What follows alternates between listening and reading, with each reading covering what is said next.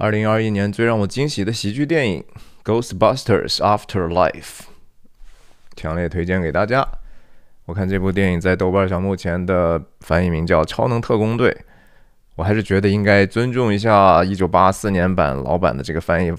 很经典的翻译啊，叫《捉鬼特工队》。我觉得就就就叫《捉鬼特工队来世》不很好吗？也挺顺口的，也比较符合原来人家的意思嘛。之所以推荐给这个电影给大家，是我真心觉得这个电影是一个很深思熟虑的作品，它带着很强的一个时代反思的这些信息，然后同时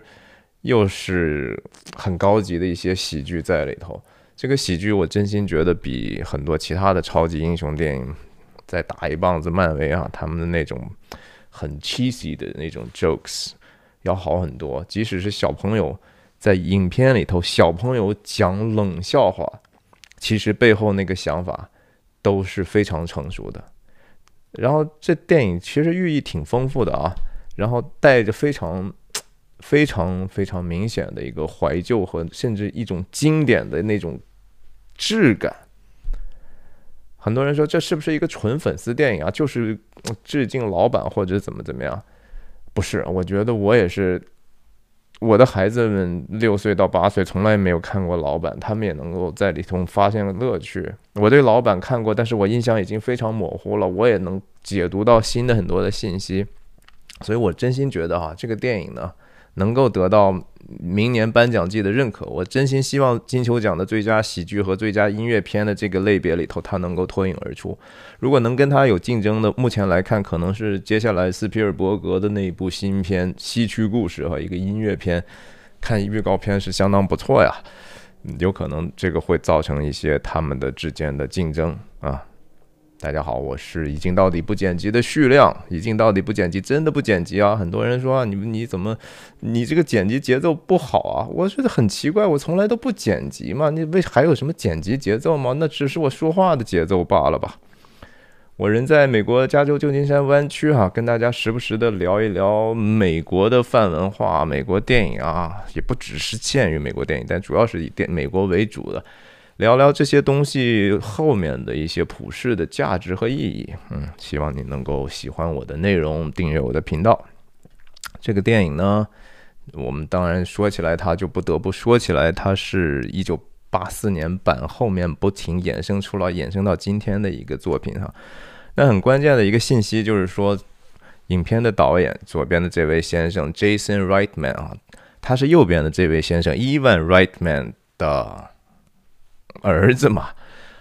他老爸就是当年一九八四年版的导演，那现在等于说子承父业了，所以他一定带着非常很 personal 哈，这个东西肯定很个人的一些情怀在里头的，所以他做的真的挺认真的。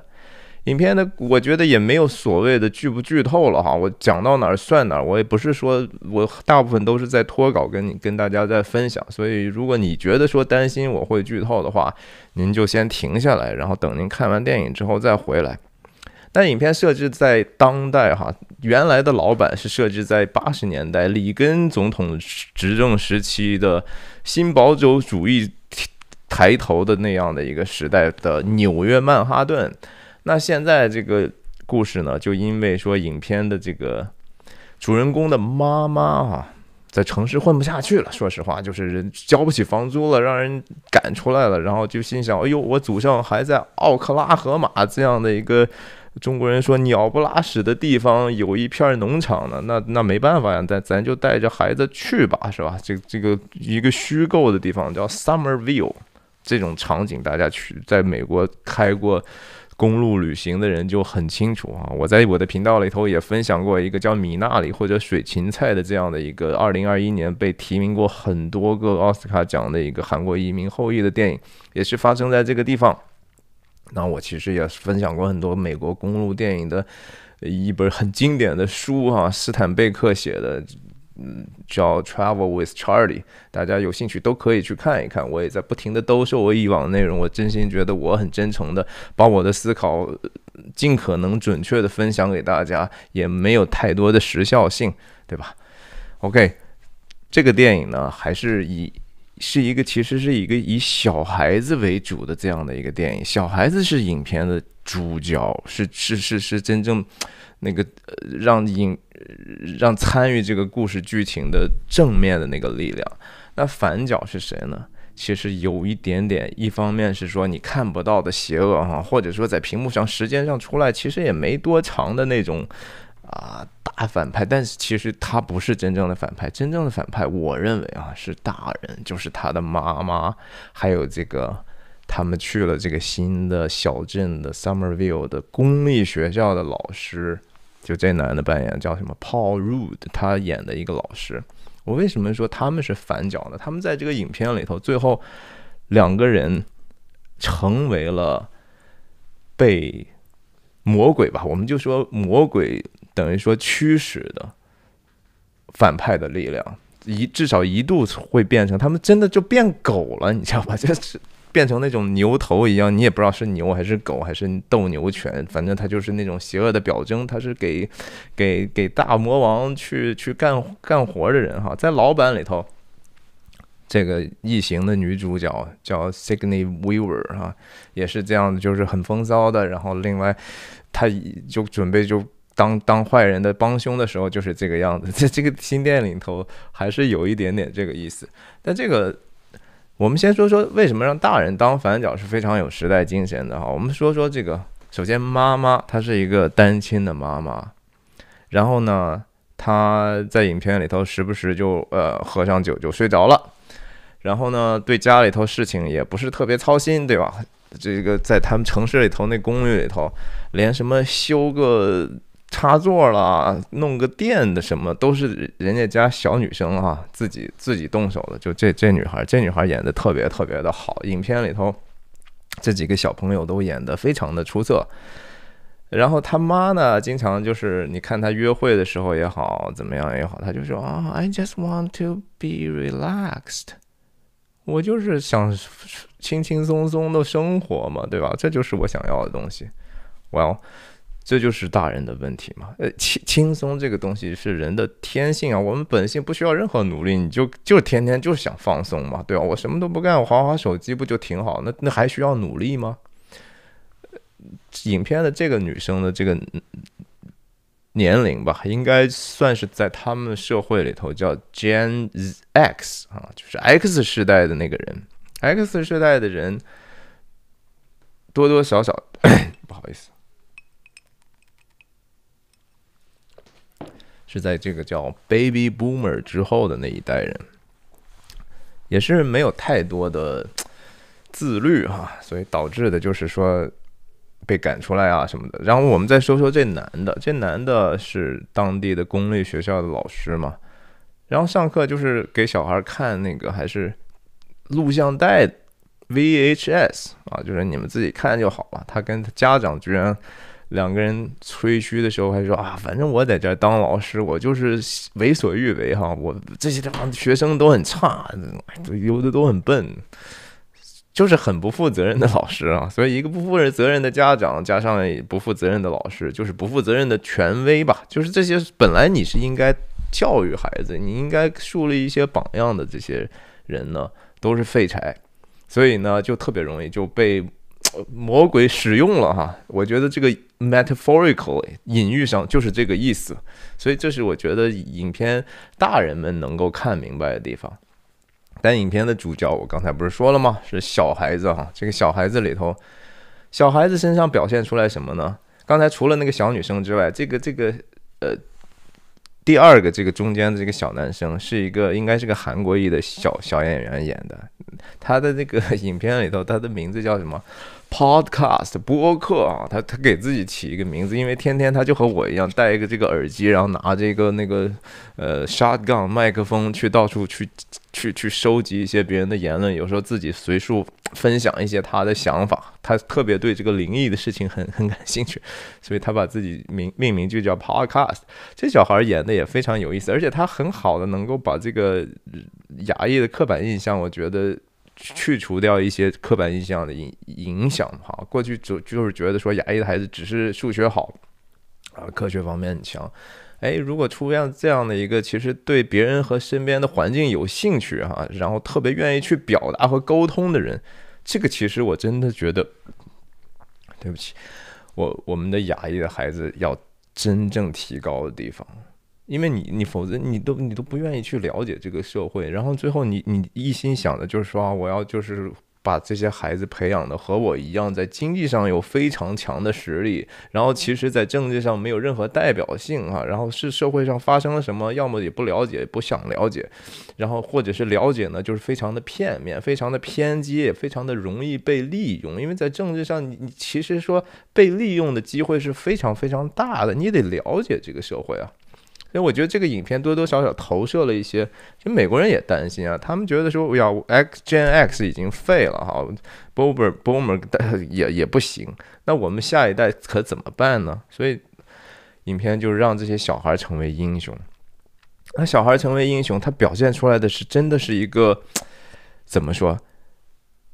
首先，他他有这么样的一个意思哈，就是说，小孩只有在这样的一个困苦里头，其实才有可能会真正的成长。我觉得这是无比真实的。就是说，在过去的这两个时代，Baby Boomer 也好，还是 Gen X 也好，他们的物质条件都挺好的，都太好了，甚至。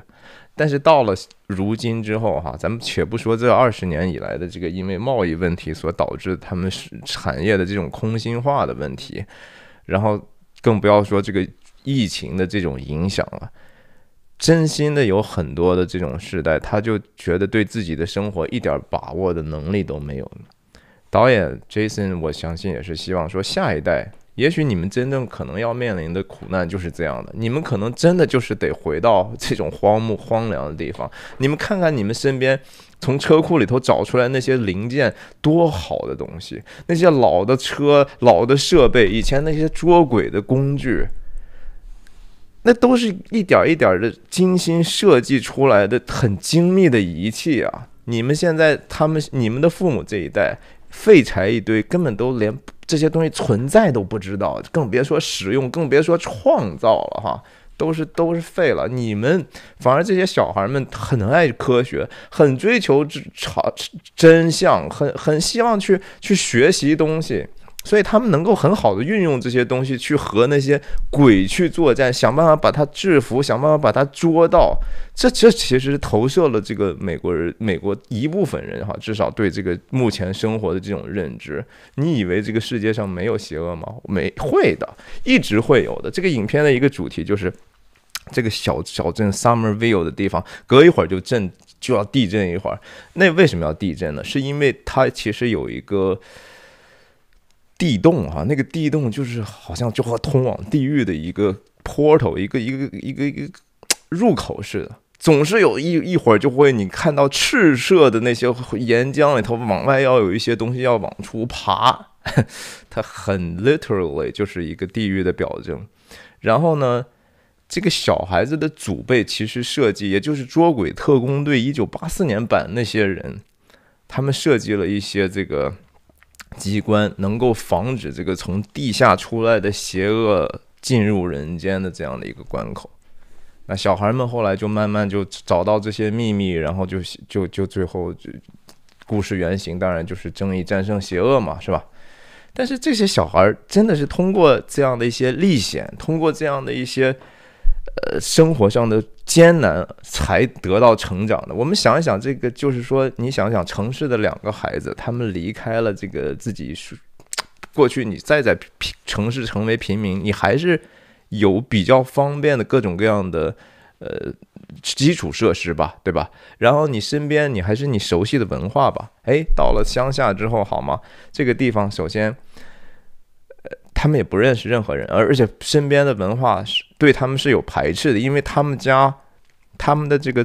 妈妈的父亲在这儿生活的时候，别人都觉得他是一个怪人，是吧？这个人在这儿到底干啥呢？是吧？然后给他们这个地方起名叫 Dirty Dirty Farm，你就是一个很脏的一个地方，你那个人是非常非常怪的。小孩也因为自己家族的这样的一个呃名声，经常受到一些羞辱。可是这个东西其实并不完全是坏事儿哈。这个影片我觉得很积极的表达这个东西。你别觉得说小孩偶尔说啊被人看不起了，然后生活好像物质条件也不是很好了，你就觉得说哇这个实在是我太失败。是你应该作为家长想办法去改善你自己的生活啊。首先说，其实自己的精神生活。物质生活当然也想办法给尽可能给孩子提供呃需用的这些东西，可是也不需要你去太担心，因为真的有一些这种逆境当中长大的孩子，很明显就是要更强的哈。OK，这个后来不是刚才讲到，就说来到的这么一个破地方啊，这个破地方这是他们家那个破破楼，呃破房子，其旁边就是一谷仓，里面就是有大量其实高科技的捉鬼的设备。但是谁把这些东西留在这儿的呢？其实是这个影片的小孩子的祖，等于说外公吧。他这外公是谁呢？其实也是跟之前的前作一九八四年版是有关系的哈。就是这个画面的最左边的这位先生，他叫伊康，在这个新新版里头，其实。这个人已经过世了，他的过世也是让这个母亲决定让把孩子带回去的这样的一个触发事件吧。但是呢，这个母亲和这个老爷呢，其实是关系非常非常糟糕的哈，因为他觉得说，我也不知道我爸在干啥，反正他就突然抛弃我们了，然后也不跟我们，他反正就是好有病啊，就是我爸是个有病的人。那在影片的最后，其实是一个多重的一些 reconciliation 哈，是一个和好的主题，在那个时候出现了。它还不只是说这个父女之间的和好，也包括就是说几个他们之前的怎么说，就是捉鬼的这些战友们的这种再次的重逢，因为再次出现了这个伊康的这个角色。已经是一个幽灵般的人物，但是他仍然对这个他所布置的这个整个是一个要捉鬼的大陷阱的这个装置，还是还是这怎么说？他还他的幽灵还在哈，他还是多多少少能够影响这个这个地方的。影片的这个有一个背后的故事呢，实际上是说，看右边的这个先生也是老版的特工队。的成员之一哈，他也是呃非常有名的美国演员，叫 Bill Murray。那左边的这个先生就是演伊康的这个人，叫 Harold Ramis。在影片结束的时候，我们看到黑屏之后，第一个打出来的东西不是说 directed by 什么，不是说其他的任何东西，而是说就是为了致敬 Harold。用了他的，只用了一个 first name，是一个非常亲切的，就是向向这个 Harold 致敬。Harold 和这个 Bill Murray 在现实生活中，他们原来是非常非常好的朋友。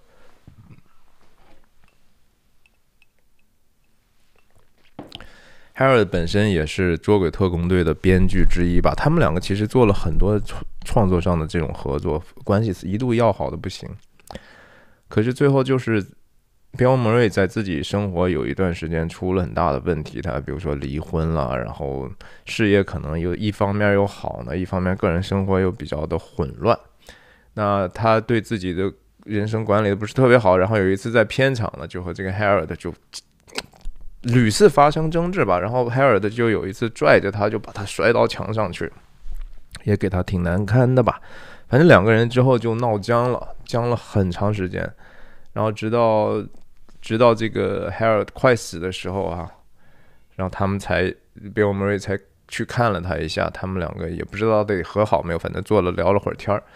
但是这个 Harold 本身，他说他一生当中其实屡次试图和这个 Bill Murray 和好，但是总是被这个拒绝啊，也被羞辱。那在影片里头，最后多多少少 Harold 本人这个演员已经死了，他是以一个幽灵的形象出现的，然后这个捉鬼的这些人。人还还还侧侧目给他看一下，也某种程度上也也表达这个演员 Bill Murray 和他的这样的一种和好吧。我觉得影片里头还有一个非常有意思的这些小鬼们哈，就是说，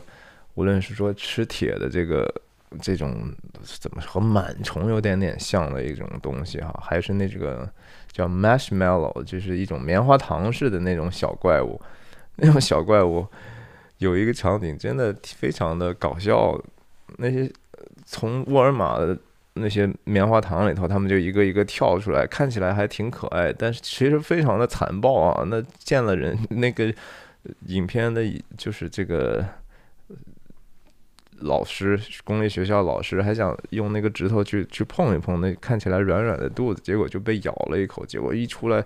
一会儿又出来一大堆，之后大家那些 marshmallow 本身棉花糖本身那些小怪们拿的这些。竹签儿什么的，互相就穿起来之后就开始烤哈，这是也是美国的一个给小朋友特别在篝火的这个活动上常常准备的一个一个环节，就是让他们烤棉花糖在火上，烤到外头焦一点，其实就是糖嘛，那东西有什么好吃的？我是从来搞搞不清楚。可 影片里都就他们就互相烤，然后烤的时候。另外一个棉花糖可能被烤的不想烤，他还抓的这根竹签往外跑。另外有一个远处看到，在这个很热的一个表面上，一个棉花糖小怪已经化了。化的时候，大家要仔细看啊，有一个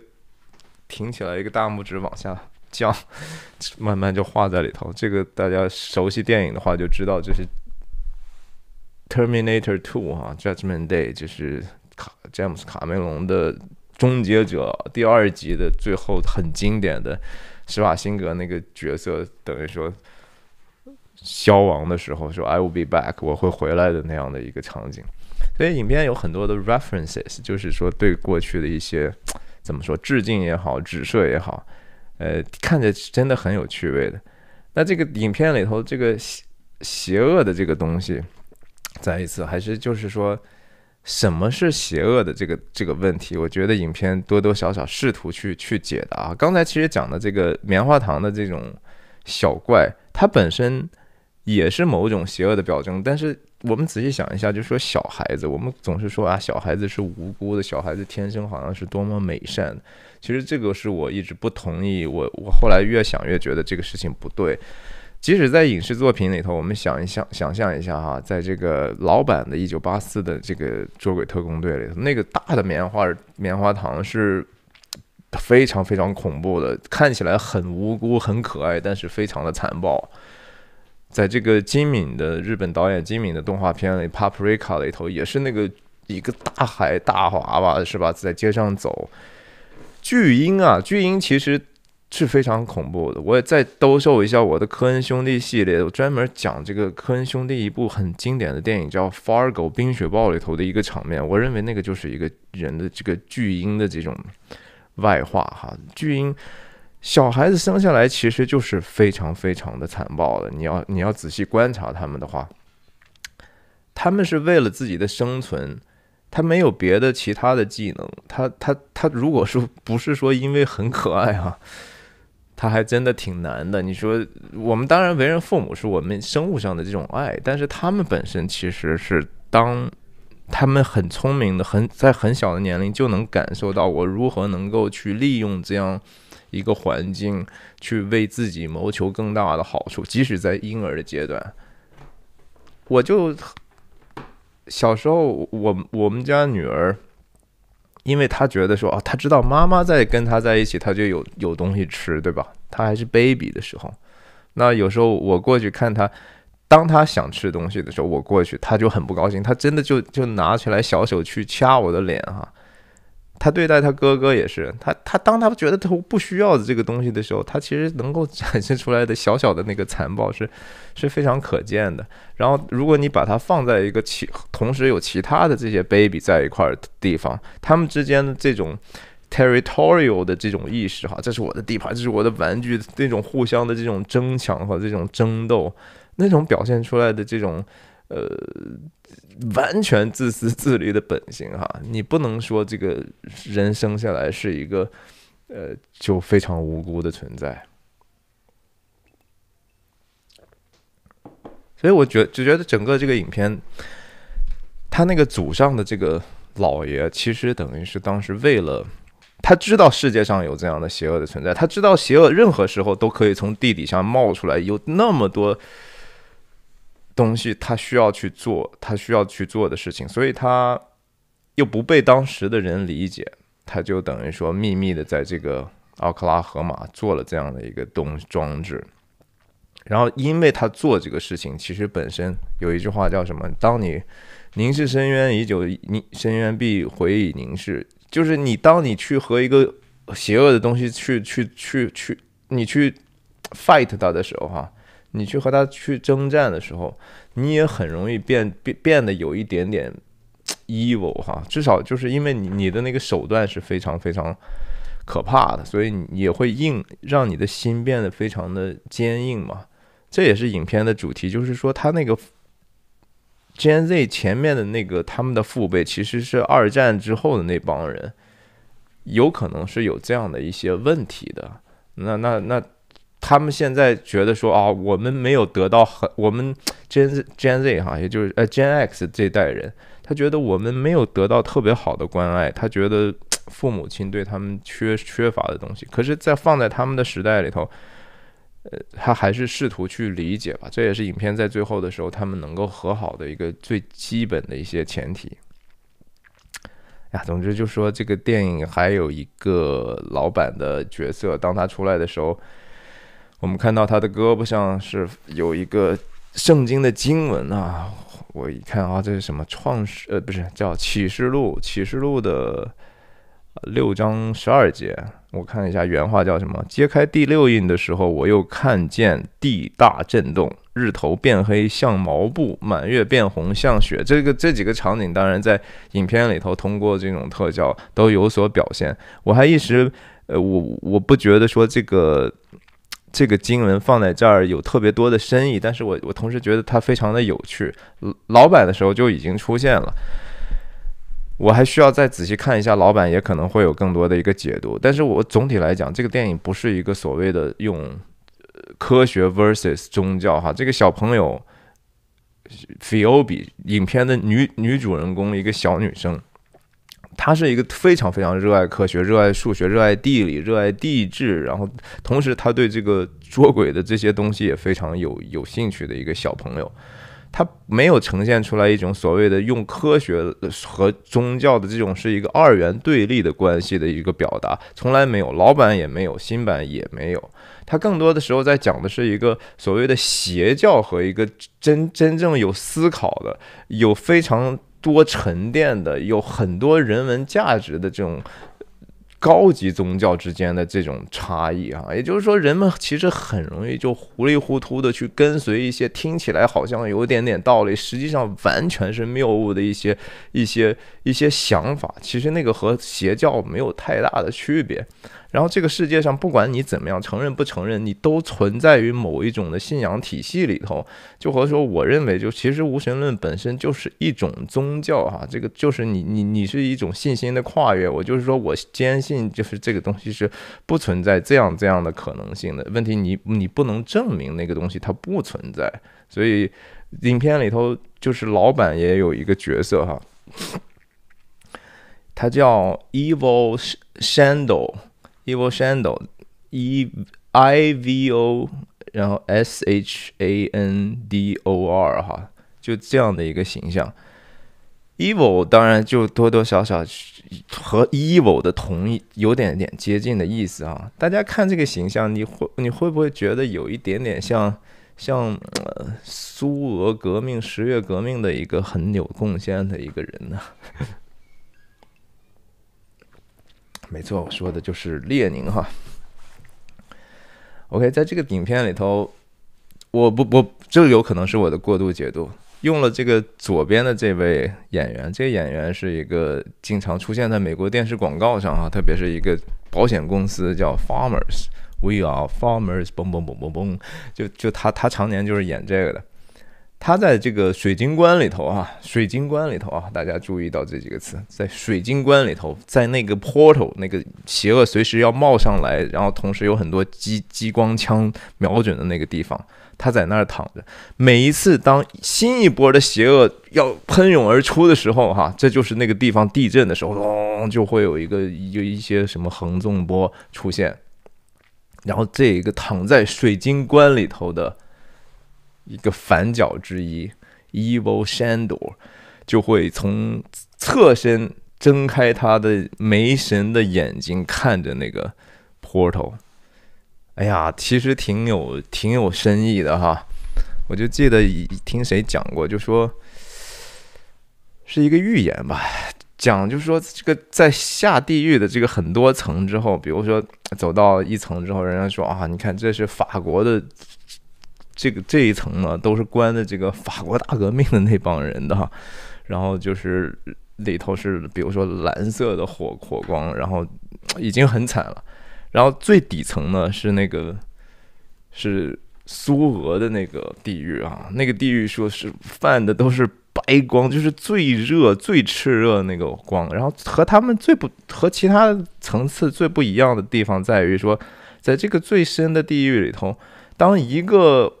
冤魂或者不能说冤魂，就是一个一个一个存在，想从这个炽热的岩浆里头往出爬的时候，他脚底下就会出现十几个，其实就把他拉回去了哈。就是没有其他的人不想让任何人逃离这样的一个邪恶的东西。就是你你你我你想去跑吗？门儿都没有哈，你你就得跟我们待在一起。的那样的一种集体主义的幽灵，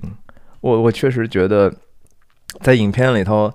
这个邪恶之门就是这个 portal 哈，它需要一个所谓的掌管大门钥匙的这样的一个角色来去让这个最后这个很可笑哈的这个 大魔王能够出来。影片当然这么表现本身是一种调侃的意味的，但是让那个掌管。拿钥匙的这个角色的设置呢，其实仔细想一想啊，他隐喻的就是知识分子啊，知识分子用自己的这种自我的理性哈，自我自自以为比别人聪明的这样的一种骄傲的态度，掌握了一个其实通通，你你是有可能随时打开一个非常可怕，你也自己也控制不了的一个东西的权柄的。所以我觉得美国社会它好在于，就是说，它有很多没有完全去跪拜在人类自己的理性下面的一些民间的力量。这种力量就是人基于一个朴素的价值观，然后认为我可能更应该关心身边的人。我应该更关注具体的，而不是很抽象的一些事情的这样的一种态度。所谓爱爱人如己，或者爱你的邻舍，而不要只是天天考虑说我怎么去全球化了，我怎么去解决这个我解决不了、没人能够解决得了的一些，比如说气候问题啊什么的。另外，我发现一点哈，就是我这样说出来可能会惹很多人不高兴，但是我还是要说。影片的这个大魔王哈是个不男不女的，然后他是一个很有女性形形象的一个肢体，但是他每次说出来话，他就是阴阳怪气哈，我就很我也很 amazing，就是说中文其实有时候非常有意思的很准确，阴阳怪气，也就是他。他又不是很女性化的声音，又不是男性化的声音，他是男生和女生结合在一起，你雌雄莫辨的一种东西啊！哎，你别说，就用这样的声音去去描述一个邪恶的东西的时候，呃，这这是在电影史上是有传统的呀。中外是你想一想，就说以前有一个电影叫。九尾狐与飞天猫，大家可能那很老的电影，张曼玉啊，什么很很一当很很大的明星演的，我记得是朱延平导演和朱延平和王晶合作，很好看，很有意思的一个，还有梁家辉什么的。那个里头，我记得那个大反派也是阴阳怪气的哈。就是你再想一想，日本那个很有以前很有名的游戏叫《真噬魂》，那大 boss 也是，哎呀，嗯，他是他是既有铿锵之气，然后又有阴柔之气，总是那样的一种形象，不男不女哈。呃，why 对不对？我们我我我没有办法说这个东西一定是和现实有什么联系，只是我就是想到这个事儿。我觉得这个电影，哎，还有很多吧，就是零零散散的想法，就是它的 production design 挺好的，它的这个呃复古的一些道具啦，然后包括一些实拍的这种自然环境啊，呃，都是真是带着一种过去的这种。质感的，我是挺喜欢这个调调的。其实你想一想，沙丘的那个之所以好看啊，很多特别在外景的这种好看，是因为它是实拍，它跑到什么黎巴嫩还是叙利亚，呃，那那个东西是真实的，是让导演去身处于在那样的一个环境的时候，他就想到说啊，我小时候看的沙丘的那个感受就是一样一样的，所以他很好的运用了这些自然场景，而不只是都是 CGI。做出来那些 graphics 那个东西力量就是要差一些。反正这个电影我相信是一个非常小众的，我我觉得能看到我的视频这到这儿人是非常寥寥无几的，所以我也就在这儿说几句更放肆的话哈。我我我希望就是说，如果说有人听到不也不要去自己去对号入座，但是我这是这几天的一个很真很很很强烈的一个想法，就是我真的觉得说我们这个。华人群体的这个美誉的程度实在是太差了，太差了。就说，我不是针对任何个人，而是说，我就说说这个群体，我也在这里这样的群体当中，和我的同龄人，你去问他们，当你去问他们说你最喜欢的，比如说影视作品的时候，还是有相当多的人会告诉你答案是，反正至少让我很吃惊哈。比如说，他会告诉你说是是。八四年版的《红楼梦》那个电视剧，或者是说，呃，周润发演的《上海滩》，或者说孙红雷演的《潜伏》，我也不能说那些东西就有多么不好，只是我觉得这个世界上好的东西，比他要好的东西，比他要深思熟虑、富有意义的东西。有那么多哈，但是其实我们整个的这个华人的生存的形态，大部分大家就是忙忙碌碌一辈子，也不知道有这样的美的存在，也不欣赏这样美的存在，也不觉得这个美和能和自己的生活产生任何的关系。你不觉得说这个美其实可能会和你和下一代的关系有很大的影响？我觉得这些心灵体验是是非常非常重要的。我个人这么觉得，我可能是 biased，但是我真我为什么要做这个视频和做这个频道？很大程度上也是希望说能够改变一些人的认知，哈，就是还是有很多好是值得追求的呀。这个东西不重要吗？你出去旅行，其实你要获得的是不计也是一种心灵上的体验，而不是只是一个晒朋友圈的一个资格吧，对吧？你旅行是发现自己内心真相，让你去获得形而上东西的一个机会啊！看电影也是这样的呀。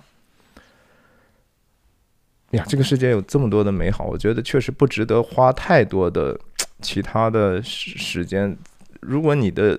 其他方面追求的也差不多的话，为什么不花点时间在这些上呢？是吧？哎呀，今天实在是也说的不是特别好，但是一镜到底就是这个样子哈。我想起来什么说什么。嗯，总总体来讲，我并不是批评任何的个人。我的一个 philosophy 是说，我们要批评的时候，就批评自己所处的一个集体。你已经在这个集体里头，你可以批评这个集体的一些问题，但是你要关爱个人哈，关爱这个集体当中的个人，不要不批评那个个体的缺陷。因为批评这个集体，其实多多少少，你一方面也在反思自己，一方面其实你也在努力的，其实去帮助别人去去有有一个好的一个转变。我我以三个身份来说，我觉得说，首先我是人在美国，我我批评美国本身，我批评这个文化逐渐的这种堕落。我虽然没有用英语在讲，maybe 我有一天我会。我会去做这样的事情，可是我没有把自己摘出去啊。就是说，这个社会所所溃烂的东西，所开始走向不好的那些东西，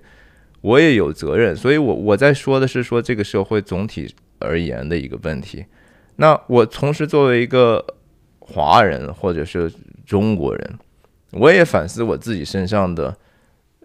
由于一些先。祖辈的这些负面的影响带来的问题，我不是用它来去攻击你、他或者某个人，但集体的反思，我觉得其实应该更被包容吧，而不是说现在其实那些 cancel culture 和 woke 文化，他就是不希望，他是用一种政治正确的力量来去钳制人的思想的自由。通过限制你的言论自由，再去钳制你的独立思考的这种能力，我是不赞同。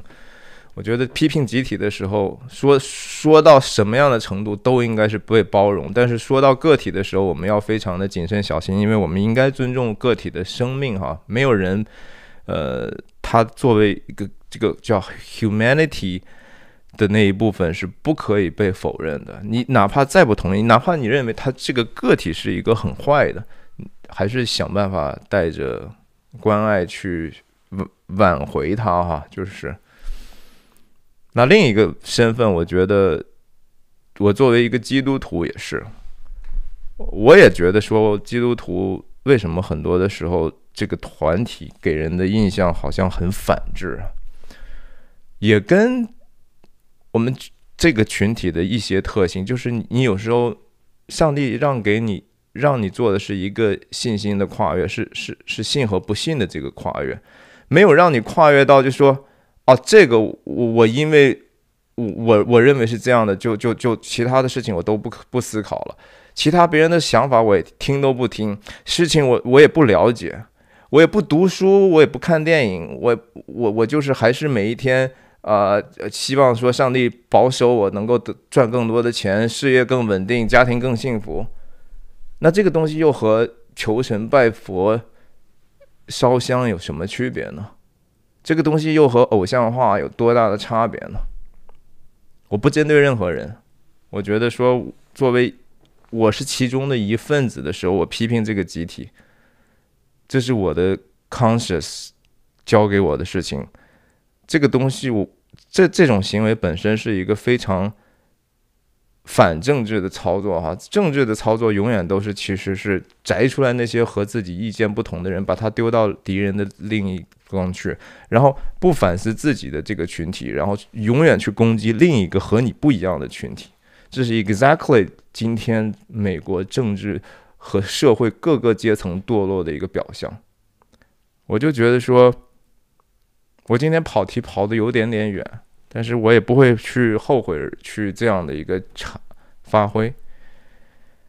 好吧，今天就唠唠叨叨说到这里，谢谢大家的支持，再见。